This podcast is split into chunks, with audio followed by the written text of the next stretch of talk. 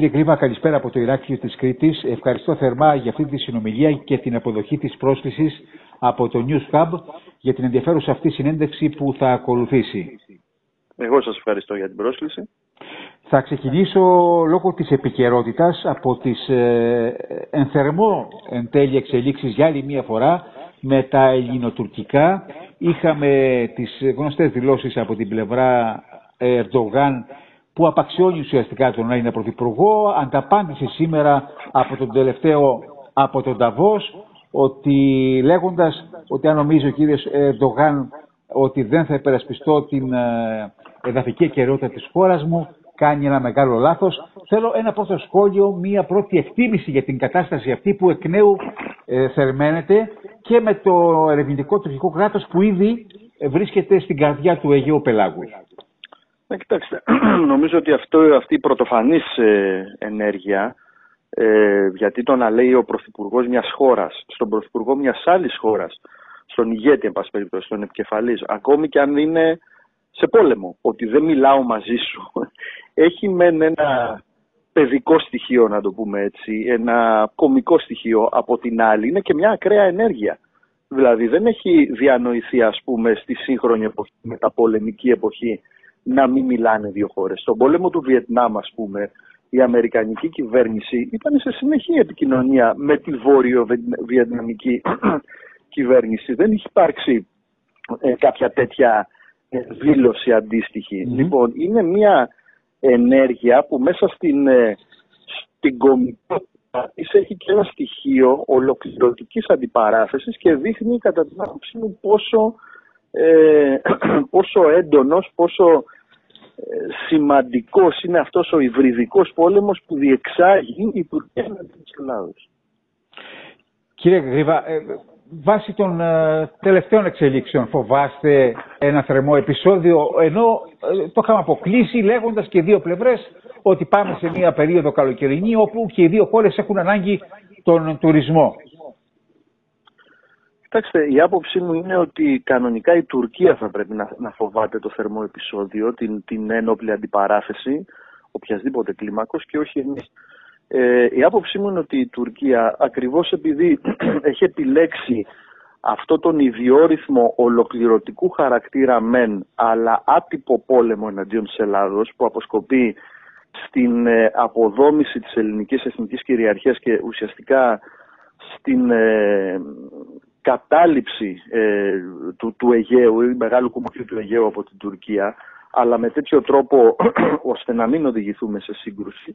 Γιατί, θεωρώ ότι δεν τίθεται τόσο πολύ τέτοιος θέμα, δεδομένου ότι το θερμό επεισόδιο είναι κάτι που φοβίζει και την Τουρκία και τη φοβίζει πάρα πολύ. Δεν νομίζω ότι υπάρχει τέτοιο θέμα. Νομίζω, και αυτό μπορεί να ακουστεί υπερβολικό σε κάποιους, ακραίο ή δεν ξέρω τι άλλο, αλλά η απειλή θερμού επεισοδίου θα έπρεπε να είναι στο δικό μας οπλοστάσιο και όχι στο οπλοστάσιο της Τουρκίας. Δεδομένου ότι κάποια στιγμή πρέπει να βάλουμε κάποιο φρένο σε αυτή την τουρκική επιθετικότητα. Δεν είναι απλώς πρόκληση, είναι και η λέξη επιθετικότητα επίσης είναι πολύ ήπια. Είναι έμπρακτη αποδόμηση της ελληνικής εθνικής κυριαρχίας αυτά που κάνει η Τουρκία και τα κάνει συστηματικά, τα αναβαθμίζει, οπότε κάποια στιγμή πρέπει να μπει κάποιο φρένο.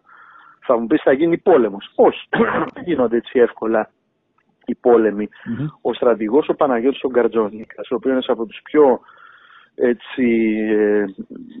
σοβαρούς, όχι απλώς σοβαρούς, από τους πιο ενημερωμένους, από τους πιο ξυβερκείς Έλληνες στρατιωτικούς αναλυτές και διευθυντής και του επιστημονικού περιοδικού του στρατιωτικής στρατηγικής, άρθρο του στο SL Press, έχει μια πολύ ωραία εκλαγευμένη μένα, αλλά πολύ ωραία ανάλυση ότι δεν γίνονται έτσι δηλαδή τα θερμά επεισόδια να οδηγήσουν απευθείας σε πολεμική αντιπαράθεση, αν αυτό δεν είναι επιλογή, δεν έχει προσχεδιαστεί. Οπότε δεν είναι. Νομίζω ότι αυτό πρέπει να είναι μέρος του ελληνικού οπλοστασίου. Πρέπει η Τουρκία να φοβάται το θερμό επεισόδιο και όχι εμείς. Άρα το επόμενο ερώτημα, ευνόητο από τη δική μου πλευρά, είναι γιατί η Ελλάδα δεν χρησιμοποιεί αυτό το ευνόητο όπλο όπως μου το χαρακτηρίζετε? Κοιτάξτε, νομίζω ότι δυστυχώς αυτό είναι μια παθογένεια. Η Ελλάδα εδώ, όχι και χρόνια, απλώς χρόνια, εδώ και δεκαετίες έχει επιλέξει μια πολιτική, όχι, δεν είναι απλώς κατευνασμού, είναι μια πολιτική άρνησης, άσκησης θεμελιωδών κυριαρχικών δικαιωμάτων. Αυτό σημαίνει ότι δίνει συνεχώς πάτημα στην Τουρκία, η οποία κάθε φορά κάνει ένα μικρό βηματάκι, έτσι ώστε να μην εξοφήσει την Ελλάδα σε αντίδραση, ένοπλη αντίδραση εννοώ, και μας κινείται η Τουρκία ένα βήμα τη φορά. Μας ροκανίζει σιγά σιγά την ελληνική εθνική κυριαρχία. Δεν είναι ανάγκη να προχωρήσουμε σε κάτι τέτοιο, που κατά την άποψή μου θα πρέπει να προχωρήσουμε. Τώρα θα μου πεις τι μπορεί να είναι αυτό, και ότι είμαστε γεράκια κτλ. Όχι, το να καταλήγει, ας πούμε, ένα μη επανδρομένο αερόχημα, ένα ντρόουν πάνω από ελληνικό εναέριο χώρο, νομίζω ότι είναι μια κίνηση απόλυτα ασφαλής ή εν πάση περιπτώσει λελογισμένου ρίσκου. Δεν θα προκαλούσε μια ένταση, αλλά από την άλλη θα πέταγε προσωρινά, θα δημιουργούσε μια ένταση, θα πέραγε ένα ξεκάθαρο μήνυμα στην Άγκυρα ότι πρέπει να σταματήσει εδώ και θα γινόταν μια πιο σταθεροποιημένη κατάσταση. Όπως επίσης δεν ανάγκη να είναι στρατηγική αντίδραση, διπλωματική. Δηλαδή η κυβέρνηση τονίζει, και αυτή και οι προηγούμενες, αλλά ιδιαίτερα αυτή, ότι ασκεί μια πολιτική αρχών και πάνω απ' όλα είναι το διεθνές δίκαιο. Ωραία, ας εφαρμόσουμε λοιπόν το διεθνές δίκαιο. Δηλαδή δεν είναι δυνατόν να κοπτώμεθα τόσο πολύ υπέρ του διεθνούς δικαίου στην Ουκρανία και να αγνοούμε τις σαφείς ομές, βίες, βάναυσες παραβιάσεις του διεθνούς δικαίου που γίνονται στην Ελλάδα, σε εμάς δηλαδή. Μπορούμε να καταλάβω τι περιμένουμε για να ανακηρύξουμε τα 12 ναυτικά μίλια, να επεκτείνουμε τα χωρικά μας ύδατα στα 12 ναυτικά μίλια, που δεν είναι απλώς δικαίωμα, είναι υποχρέωση της χώρας από τη στιγμή που το κάνουν όλες οι υπόλοιπες, και να αδρανοποιήσουμε και το τουρκικό κάσους μπέλι, το οποίο από μόνο του δεν είναι απλώς παραβίαση του διεθνούς δικαίου, είναι ουσιαστικά ένα δυνάμει έγκλημα κατά της ανθρωπότητας. Νομίζω ότι έχει φτάσει η ώρα να αλλάξουμε πολιτική. Να αλλάξουμε πολιτική και να αρχίσουμε να ενεργοποιούμε αυτό που λέμε μηχανισμοί αποτροπής, αλλά και την επιβολή του διεθνούς δικαίου, αφού κάνουμε πολιτική αρχών και πάνω απ' όλα είναι το διεθνές δίκαιο. Δεν μπορώ να καταλάβω το κάτι διαφορετικό. Κύριε Γρίβα, πόσο το μακρύ χέρι των Αμερικανών, πόσο μπορεί να δράσει ανασταλτικά στην προκλητικότητα την τουρκική μετά και το τελευταίο ταξίδι Μητσοτάκη στην Ουάσιγκτον? Κοιτάξτε, θα ήταν πολύ μεγάλο λάθος, τραγικό λάθος, να πιστέψουμε ότι εάν συμβεί κάτι με την Τουρκία, θα έρθουν οι Αμερικανοί να μας στηρίξουν αποφασιστικά. Οι Αμερικανοί, οποιοσδήποτε άλλος. Αυτό είναι πολύ μεγάλο λάθος.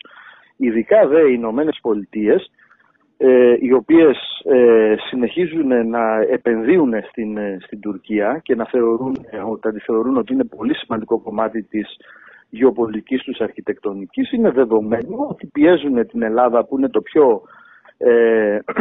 το πιο σίγουρο κομμάτι, έτσι να το πούμε, της αρχιτεκτονικής τους, να προχωρήσει σε παραχωρήσεις, δηλαδή να κόψει κομμάτια του εαυτού της, να το πούμε ομά, να τα δώσει στην Τουρκία με προοπτική η Τουρκία να δελεαστεί για να επανέλθει στο δυτικό κορμό. Λοιπόν, αυτό είναι κάτι δεδομένο και είναι λάθος να περιμένουμε το οτιδήποτε από την Ουάσιγκτον. Από την άλλη, επίσης τραγικό λάθος είναι να πιστεύουμε ότι αν εμείς ασκήσουμε τα κυριαρχικά μας δικαιώματα και υπερασπίσουμε τον εαυτό μας, ειδικά αυτή τη στιγμή, με αυτή την ιστορική συγκυρία που υπάρχει, με την επίθεση της Ρωσίας στην Ουκρανία, να έχει δαιμονοποιήσει αυτές τις δράσεις και τις αναθεωρητικές ας πούμε. Τη στιγμή που οι ελληνοαμερικανικές σχέσεις είναι στην κορυφή τους εδώ και δεκαετίες. Το να φοβόμαστε ότι δεν μπορούμε να το κάνουμε, γιατί δεν θα μας αφήσουν να κάνουμε τα αυτονόητα, δηλαδή να υπερασπίσουμε τον εαυτό μας, γιατί δεν θα μας αφήσουν οι Αμερικανοί, ή θα μας καταστρέψουν, ή θα μας επιτεθούν, ή θα μας κάνουν ηλεκτρονικό πόλεμο ή παρόμοια άλλα φιλανθήματα που κατά καιρούς ακούμε, είναι επίσης πολύ, δεν είναι απλώς λανθασμένο, είναι τραγικά λανθασμένο. Είναι δεδομένο ότι συμβεί κάτι τέτοιο, οι Ηνωμένες Πολιτείες θα προσπαθήσουν να λειτουργήσουν πυροσβεστικά και θα προσπαθήσουν σε αυτή την περίπτωση, εάν η Ελλάδα έχει δείξει την αποφασιστικότητά της και έχει δείξει ότι υπερασπίζει τον εαυτό της, υπερασπίζει την υπόστασή της, τη στιγμή πάλιστα που η Ελλάδα είναι το πιο έτσι σίγουρο κομμάτι της δυτικής αρχιτεκτονικής, είναι δεδομένο ότι θα βρούμε υποστηρικτές και στην Ουάσιγκτον. Αλλά αυτό θα γίνει μόνο όταν εμείς πάρουμε τα πράγματα στα χέρια μας. Όταν λέω πάρουμε τα πράγματα στα χέρια μας, παραλαμβάνω για να μην παρεξηγηθώ, δεν λέμε να κάνουμε πόλεμο.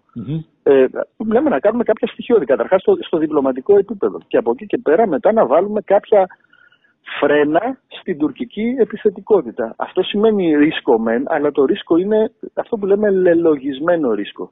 Κοιτάξτε, πολύ δύσκολα η Τουρκία, εγώ το θεωρώ αδύνατο να σας πω την αλήθεια, ότι θα προχωρήσει σε πολεμική αναμέτρηση με την Ελλάδα. Ούτε στρατιωτικά μπορεί να της βγει αυτό το πράγμα. Είναι μια χώρα που οι αδυναμίες της κινούνται παραλίλω με τις τεράστιες της φιλοδοξίες, οπότε πάρα πολύ δύσκολα θα θέσει το γόνιμο της αλλά και την εσωτερική της σταθερότητα εν κινδύνο, που μπορεί να προκύψει ο κίνδυνος εάν οδηγηθεί σε μια πολεμική αναμέτρηση με αμφίβολα αποτελέσματα για αυτήν.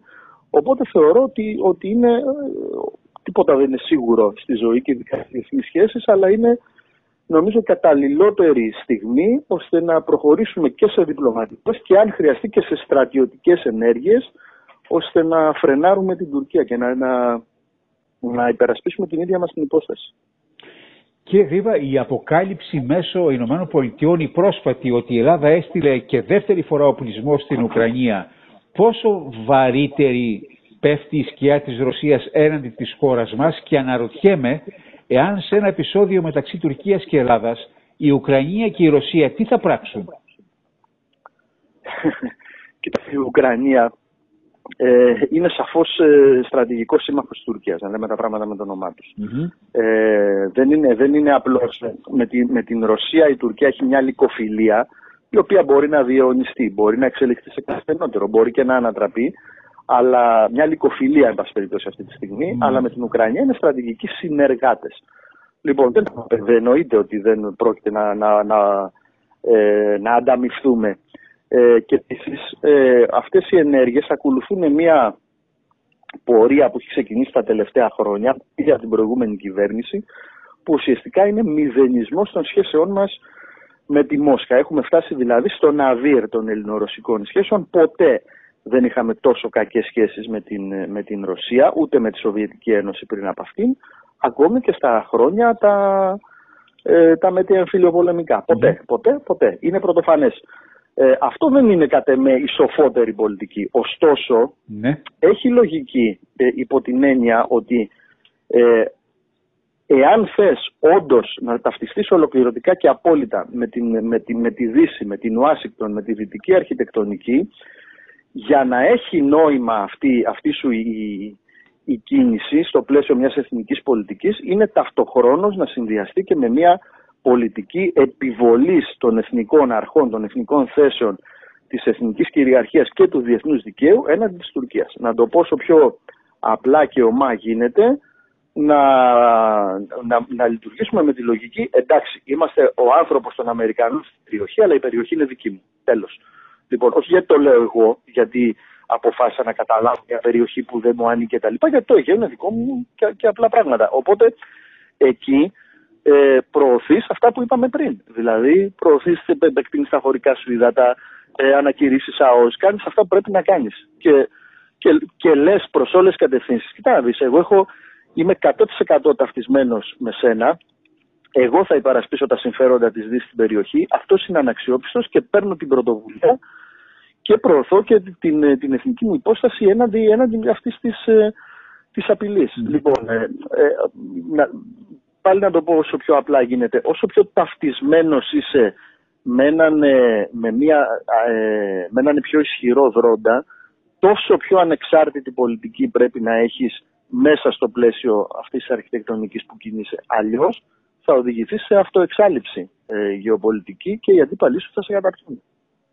Να ζητήσω με την ευκαιρία και το αναλυτικό σχολιασμό σας αναφορικά με την εξέλιξη του ρωσο-ουκρανικού πολέμου και το παιχνίδι που προσπαθεί να παίξει σε αυτόν η Ευρωπαϊκή Ένωση με τους Αμερικανούς. Από τον νεκρό ΝΑΤΟ του Μακρόν, κατά Μακρόν, βλέπουμε τον ΝΑΤΟ να επαναρκοποιείται και να προσπαθεί να βάλει στις τάξεις του τις σκανδιναβικές χώρες. Θέλω το σχολιασμό σας.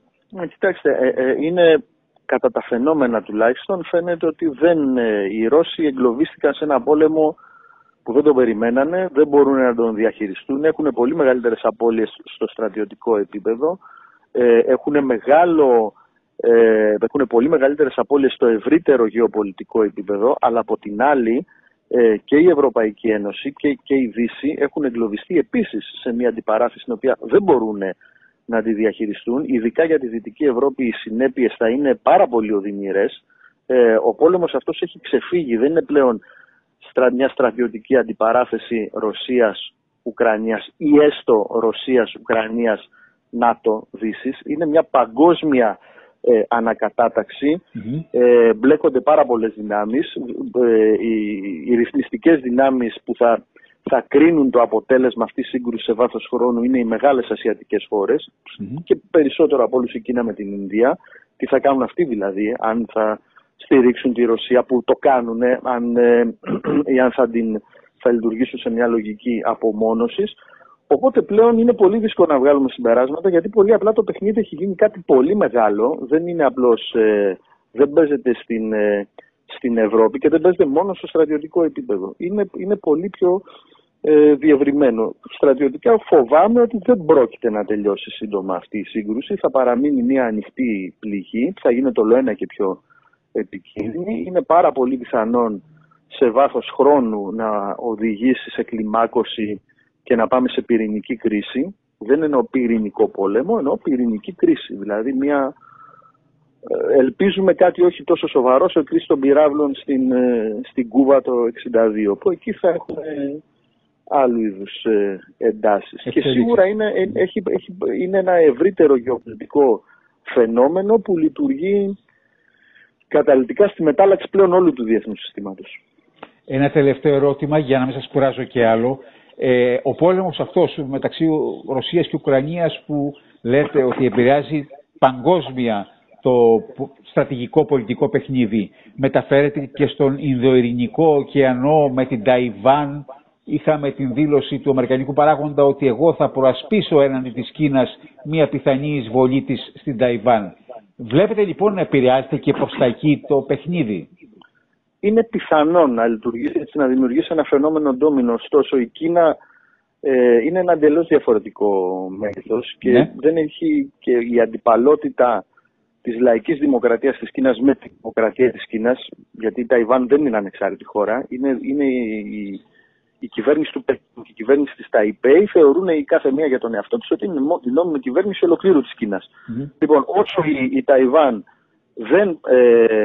δεν προχωρήσει σε μια λογική ανακήρυξης ανεξαρτησίας, δεν θα υπάρξει πρόβλημα, νομίζω. Ούτε η ποιοτική Κίνα θέλει κάποια σύγκρουση, ούτε η ίδια η Ταϊβάν. Άλλωστε είναι ένας λαός, δεν είναι, και το ξέρουν αυτό το πράγμα. Ήταν μετά τον εμφύλιο, κατέφυγαν στην τότε Φορμόσα τα υπολείμματα των εθνικιστών, του Τσανκάη Σεκ και του Κουόμι Τάν. Είναι σαν να έγινε στον εμφύλιο εδώ στην Ελλάδα, ας πούμε, ένα κομμάτι, ξέρω εγώ, δεν ξέρω, ο δημοκρατικός στρατός να έφευγε να πήγαινε στην Εύβοια και η Εύβοια να γινόταν.